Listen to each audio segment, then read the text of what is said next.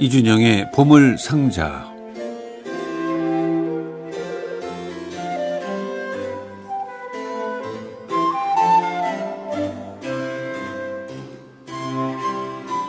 날씨는 점점 더 더워지고 작년에는 40도가 넘었던 기억이 나는데 올해도 아마 그 기온을 또 기록하지 않을까 싶기도 하고 유럽의 기온을 봐도 40도가 넘었다고 하고요.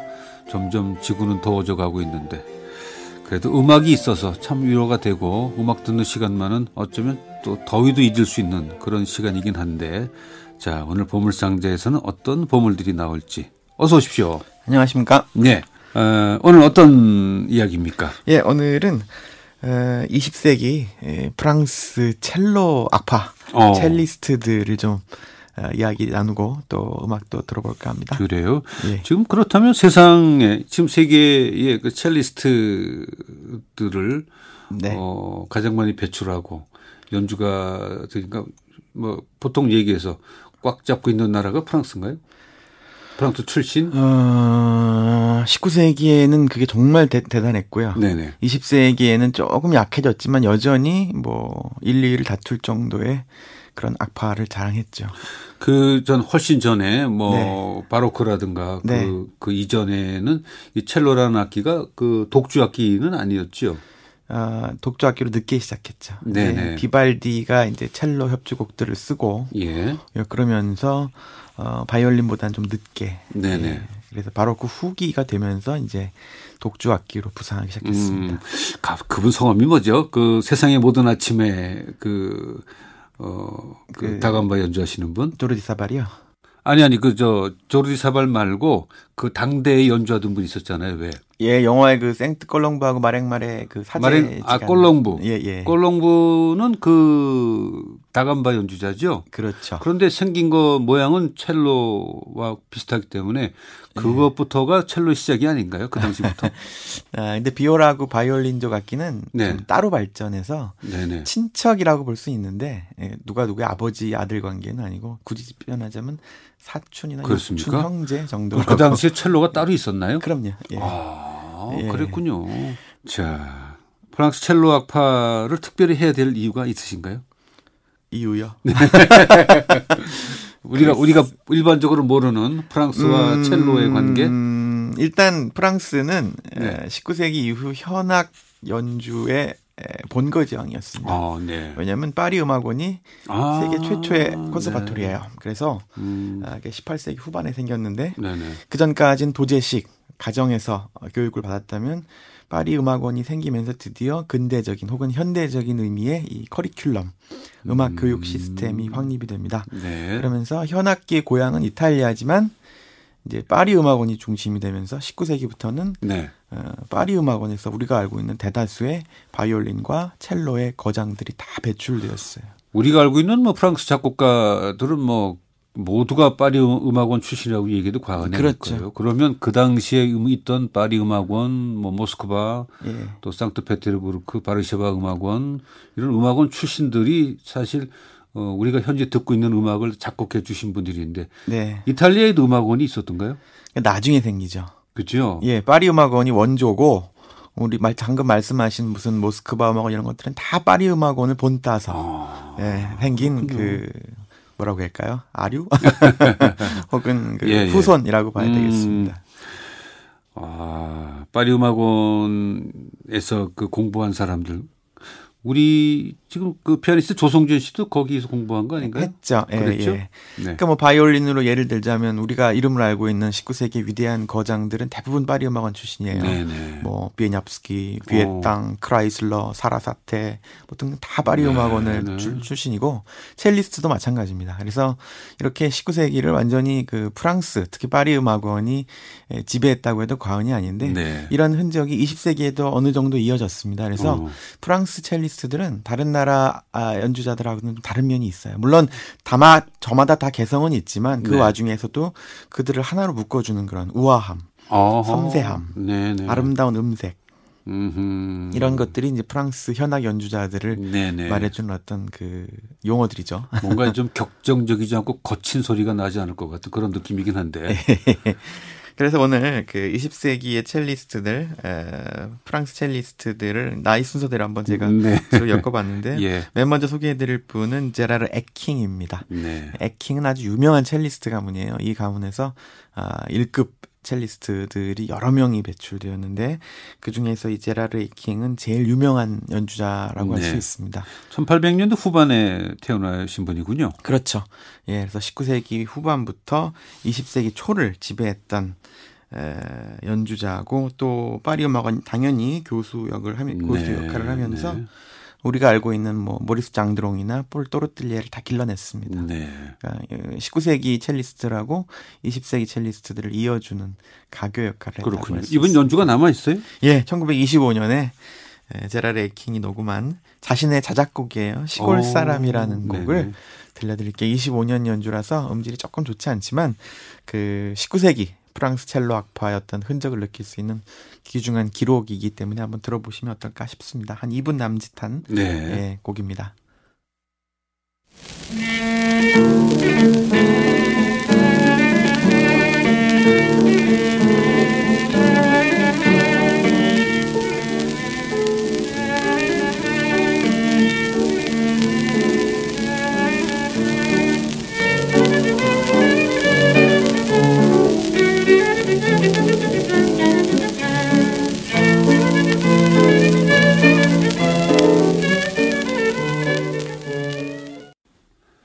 네, 제랄, 제라르 에킹의 시골 사람을 함께 해주셨습니다. 1925년 녹음이어서 어, 지금 듣기에는 좀 거친 맛이 있는데 예. 그렇군요. 그래서 어떤 느낌인지는 알 것 같아요. 예. 이분이 바로 포레이 첼로 소나타 이분을 2번을 초연한 연주자기도 하죠. 네. 예. 그 당시에는 그 음악의 중심이 네. 음, 세계적으로 네. 그 1800년대 후반 되면 어딘가요? 물론 뮌헨과 어 음, 1800년대 후반이요. 예. 파리, 런던, 런던도 베를린, 라이프치히, 빈 뭐 이 정도를 얘기할 수 있겠네요. 그렇군요. 예. 근데 왜 그 파리는 사실은 파리 음악파, 파리 음악원이 세계적인 음악원이고 네네. 아까 말씀하신 대로 모든 각 나라의 음악원의 어 원조죠. 원조라고 볼 수 있는데 근데 우리는 주로 음악이 네. 그 빈 네. 독일, 네. 이탈리아 중심의 음악을 듣고 있지 않나요? 그렇죠. 그렇죠. 네. 그왜 그랬을까요? 그것은 여러 가지 이유가 있는데 이제 프랑스 음악이 에, 파리 음악원과 또 어떤 거대한 수요층은 있었지만 네. 프랑스 음악 자체가 19세기에 좀 독일에게 밀리기 시작해서 음. 어, 그런 것도 있고 그다음에 20세기 후에는 이제 우리가 흔히 말하는 악파 이런 것이 거의 의미가 없어졌어요. 네. 교류가 커지고 네네. 뭐 움직여 다니면서 어, 그런 것도 있고 또 이제 신대륙 또 소련 이두 나라의 또 어마어마한 음악가들이 배출되면서 그런 것도 있고 그렇군요. 또 우리가 역시 듣고 있는 서양 클래식 음악이 아무래도 독일 음악과 이탈리아 음악이 좀더 어, 중심이다 보니 예, 자연스럽게 그렇게 된 게 아닐까 싶습니다. 그런데 그 당시 그 영국 작곡가들도 그렇고 네. 음악을 작곡하게 되면 프랑스어로 그 악보집을 많이 냈잖아요. 프랑스어나 이탈리아어나 그렇죠. 예, 프랑스어가 그러면 어.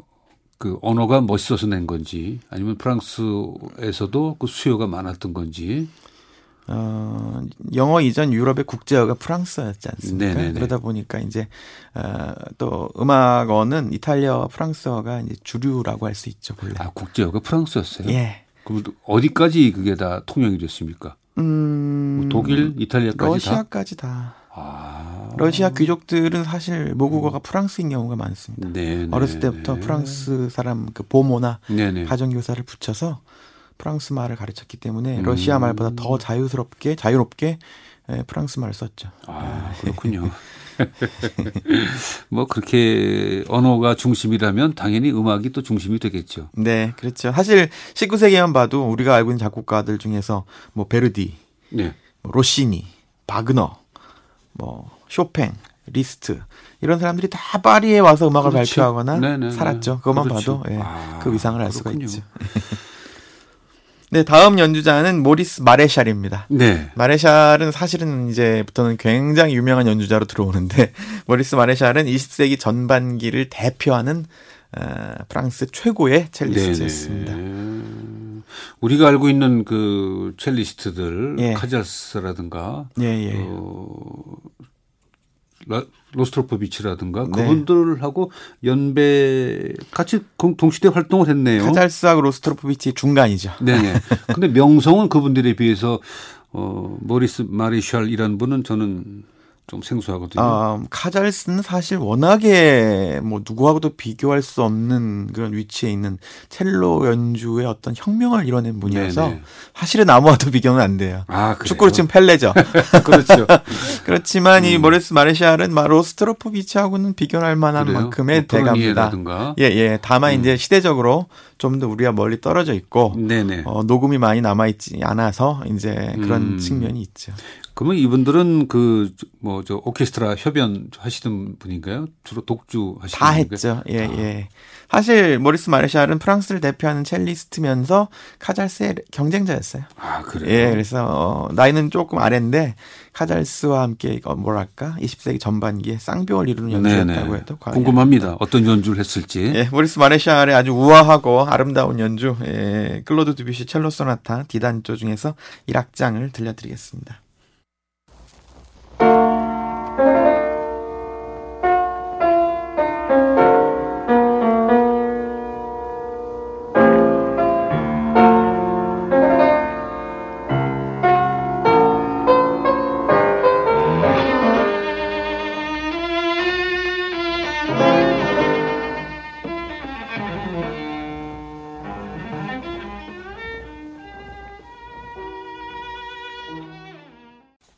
네, 드뷔시의 첼로 소나타 D단조 가운데 첫 번째 악장 모리스 마레샬의 첼로 연주와 릴리 비앵브니의 피아노 연주였습니다. 그 스트라디바디, 스트라디바리우스라는 현악기에서 첼로도 있잖아요. 네, 첼로도 있고 음, 기타도 있어요. 아, 기타도 있습니까? 예. 그런데 생각만큼 이게 악기 소리가 풍부하지 않다고 느끼는 것은 아마도 녹음 기술 때문에 그런 거겠죠? 아무래도 이제 1940, 뭐 40년대 방송 예, 예. 녹음이다 보니까 그런데 음. 가만 들어보시면 또 예, 매력, 이 있어요. 아, 그러니까 이것은 그, 녹, 그 음반을 위한 녹음이 아니고 방송 녹음 방송 출연해서 예, 예. 아, 그렇군요. 그러면 음색이 많이 달라지긴 하죠. 예. 우리스 마레샬은 1차 대전 때 직접 군인으로 참전해서 최전선에서 네네. 어, 복무했기 때문에 경력이 많이 끊겼죠. 아. 네, 그러다가 이제 전후에 다시 독주자 활동을 하게 됩니다. 네네. 프랑스 작곡가들은 그래도 군대를 다 간 것 같아요. 다는 아니겠지만. 네, 많이 갔어요. 네. 네.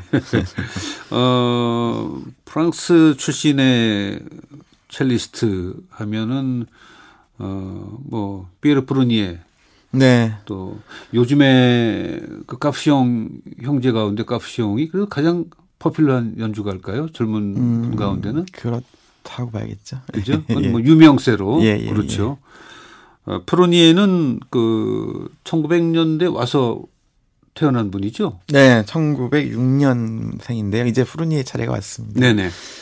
어, 2차 세계 대전이 역시 음, 다른 분야 못지않게 음악사에도 큰 분수령인데 프랑스 뭐 전쟁 중에 이제 교류가 끊기고 아, 음악 할 수가 없으니까 예, 연주자들이 그 사이 은퇴하고 네. 활동을 못 하게 되고 또 세상을 떠나기도 하고 은퇴하기도 네. 하고 이러면서 전후가 되면 확 세대 교체가 되면서 바뀌죠. 네. 그러면서 프랑스 음악계도 이제 이 모리스 마레샬로 대표되는 전전파에 이어서 전후파들이 등장하는데 네. 이들 중에서 특 특별히 국제적으로 명성을 누렸던 네 명이 등장했습니다. 네. 그래서 이들을 그 뒤마의 삼총사에 빗대서 삼총사 달타냥에서 네 명이잖아요. 네네. 그래서 이들을 사총사라고 불렀어요. 네. 예, Four Musketeers라고 불렀는데 이 네 명이 이제 전후에 프랑스를 대표하는 최상급의 독주자로 떠오릅니다. 네. 그 중에 이제 제일 마지라고 할까요? 가장 선배라고 할까? 그 1번이 피에르 후르니에입니다. 그렇군요. 후르니에는 사실 전전부터 어, 독주자로 유명했죠. 네네. 마레샬의 후계자라고 할 수 있겠습니다. 아 그렇군요. 예. 그 계보가 있겠죠. 그렇죠. 그 파리 음악원을 통한. 네 네 그렇습니다. 이 마레샬 음. 그 피에르 후르니에만 해도 그 스승이 이제 에킹이에요. 그래서 음. 앙드레 에킹이라고 아, 까 처음 연주들은 에킹의 사촌인데 사촌. 인데그 에킹을 거슬러 올라가면 이제 델사르트 또 쇼팽하고 친구이자 쇼팽 첼로 소나타를 초연했던 프랑숌 다 스승을 아. 거슬러 올라가면 이렇게 그래요. 쭉쭉쭉쭉 예 파리 음악원 계보고를 그 유일한 첼로곡을 친구에서 만들었던 네, 거죠. 그 프랑숌이 이제 푸르니에의 스승의 스승의 스승이죠. 아, 그렇구나. 네. 프랑스에도. 첼리스트가 있었군요. 음. 예, 프르니에는 뭐 프린스, 어, 첼로의 귀족, 첼로의 왕자라는 네. 별명이 보이듯이 참 우아한 연주. 음. 정말 서정적이고 세련된 연주로 20세기 그 누구도 따를 수 없는 그런 예. 격조 높은 연주를 보여줬던. 그 첼로 음악을 좋아하는 애청자 여러분들이 많으신데 네. 오늘 뭐 아주 어, 행복한 시간이 될 것 같아요. 네. 연장곡 들려드릴게요. 네네. 프르니가 연주한 멘데스존의 무언가 디장조를 피에로 프르니와 제럴드 모 연주로 들려드리겠습니다.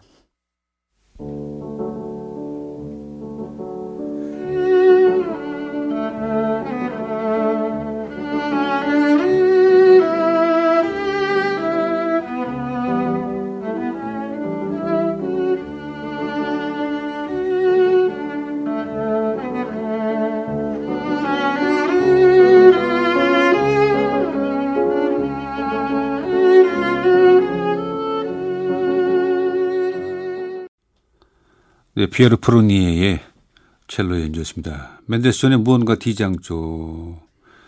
어, 피아노 연주는 제랄드 무어였군요. 네. 그 말씀해 주신 대로 그 푸르니에의 어떤 품이 있는 연주가 뭔지 알 것 같아요. 네.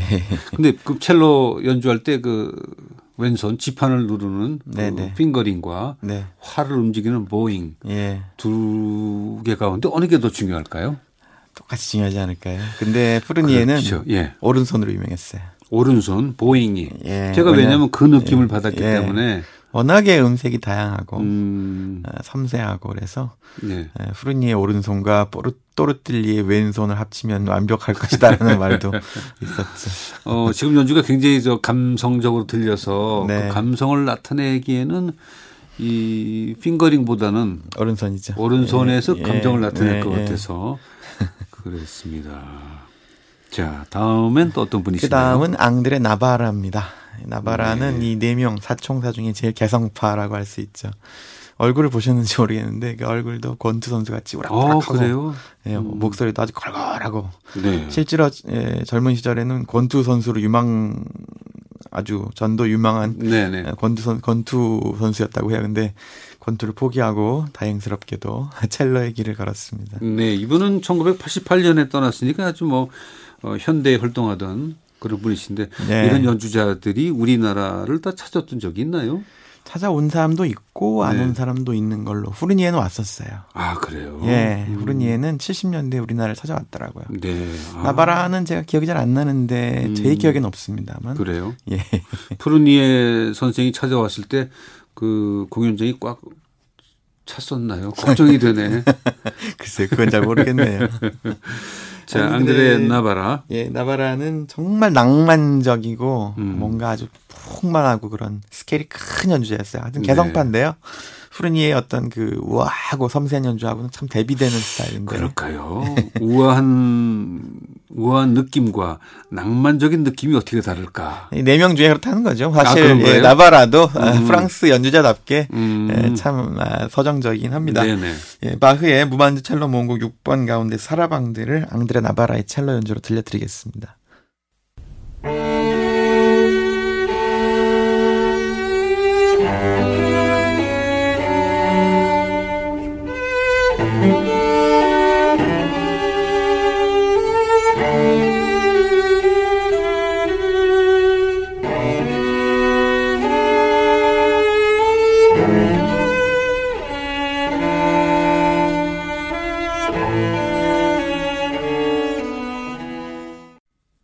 요한 세바스찬 바흐의 무반주 첼로 모음곡 6번 가운데 사라방드였습니다. 앙드레 나바라의 첼로 연주였어요.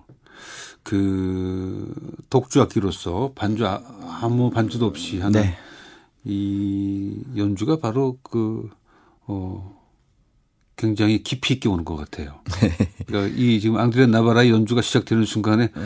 와, 느낌이 받았는데. 예전부터 유명한 연주죠. 네네. 네 사람 다 사실 바 무반주 첼로 원곡으로 유명하네요. 그러고 보니까. 근데 뭐 무반주 첼로 모음곡 바흐곡은 첼리스트 네. 가운데 뭐 세계적인 첼리스트 가운데 네. 녹음을 안 하고 가신 분이 계실까요? 녹음이 가능해진 이후에 거의 없죠. 없을 거요. 네. 이건 누구나 다 통과 의례 같이 네. 해야 되는 것인데 네 명이 다 명반을 남겼네요. 음, 네 사람 걸 다 들어봤습니까? 어, 저는 다 들어봤습니다. 어, 어때요? 다 달라요? 다르죠. 네, 다르죠. 음. 많이 다르죠.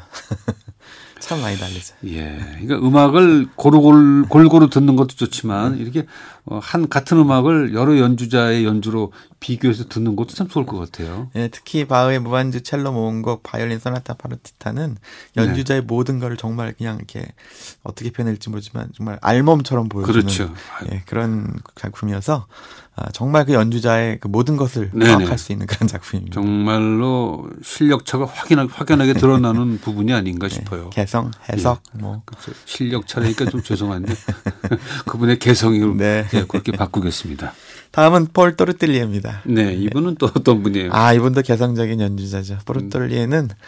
어, 파블로 카잘스 영향을 이 프랑스 연주자 중에서는 제일 네. 많이 받았어요. 카잘스는 스페인 출신인데 네. 프랑스에 와서 공부를 했거나 연주했거나 활동하셨습니까? 이번에? 네, 1905년부터 파리에 살았어요. 아, 그래서 프랑스를 중심으로 활동했습니다. 네, 네. 이때 이제 프랑스 후배 첼리스트들에게 많은 영향을 줬죠. 마치 19세기의 파가니니가 네네. 파리 음악원에 충격을 주었듯이. 음. 어, 폴토르텔리의 연주를 보면은 거의 첼로를 이렇게 눕히듯이 막 이렇게 아래로 밑으로 확 구부려서 네네. 막 그어대는 모습부터가 일단 굉장히 인상적이에요. 첼로 연주하는 거 보면 두 가지 아주 대비되는 모습이에요. 한 분은 어, 곧, 허리를 곧주 세워서 연주하는 분이 있고, 네. 한 분은 누워서, 네. 악기도 눕혀가지고, 그건 어떤 차일까요? 또르틀리에는 전형적인 후자죠. 아, 눕혀서는. 예, 그렇게 되면 더 힘을 줄 수가 있기 때문에 음. 아, 더 강렬하게 그어낼 수가 있는 것 같아요. 네네. 또르틸리에 보면 대표적인 경우입니다. 그러면 뭐 어떤 선생에게 배웠냐 하는 걸까요? 그 그런 것도 크고 이제 자기 자신의 개성과 어울리는 게 뭐냐겠죠. 토르틸리에는 연주할 때 보면은 첼로의 엔드핀이 구부러져 있어요. 그러니까 어. 자기 스타일의 엔드핀을 따로 쓴 거죠. 그래서 네네. 아예 그냥 악기를 더 수평으로 거의 가깝게 높일 수 있게. 네네. 예. 그리고 깔끔하고 우아함보다는 아주 명쾌하고 음. 어, 시원시원한 연주를 즐겼던 그런 첼리스트이기도 합니다. 아, 또 그렇게 뭐 우아하다는 분, 낭만적이라는 분, 이분은 또 명쾌로. 네, 오늘 토르틀리에의 연주 한 곡 들려드릴게요. 베토벤 첼로 소나타 3번 가운데서 스케르초 2악장을 폴 토르틀리에의 첼로, 에릭 하이드시에크 피아노 연주로 들려드리겠습니다.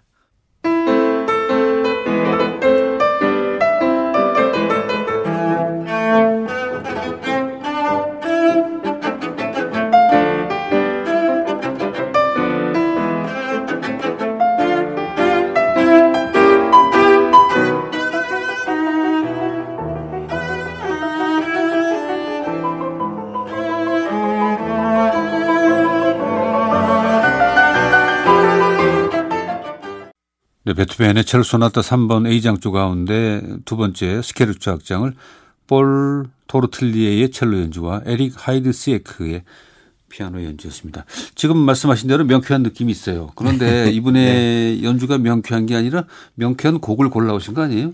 그렇기도 하네요. 그렇죠. 이분이 만약에 네. 그 바흐의 무반주 첼로 모음곡을 했으면 어땠을까요? 그것도 명쾌했을까요? 바흐의 무반주 토르틀리에의 바흐 무반주 첼로 모음곡은 정말 댄스 그 춤곡의 리듬을 잘 살렸어요. 음. 네명 중에서 춤곡의 느낌은 네네. 가장 잘 살아나는 해석이라고 생각합니다. 아, 그래요. 재밌네요. 자, 이제 한 분 남았네요. 예, 막내죠. 마지막 연주자 모리스 장드롱입니다.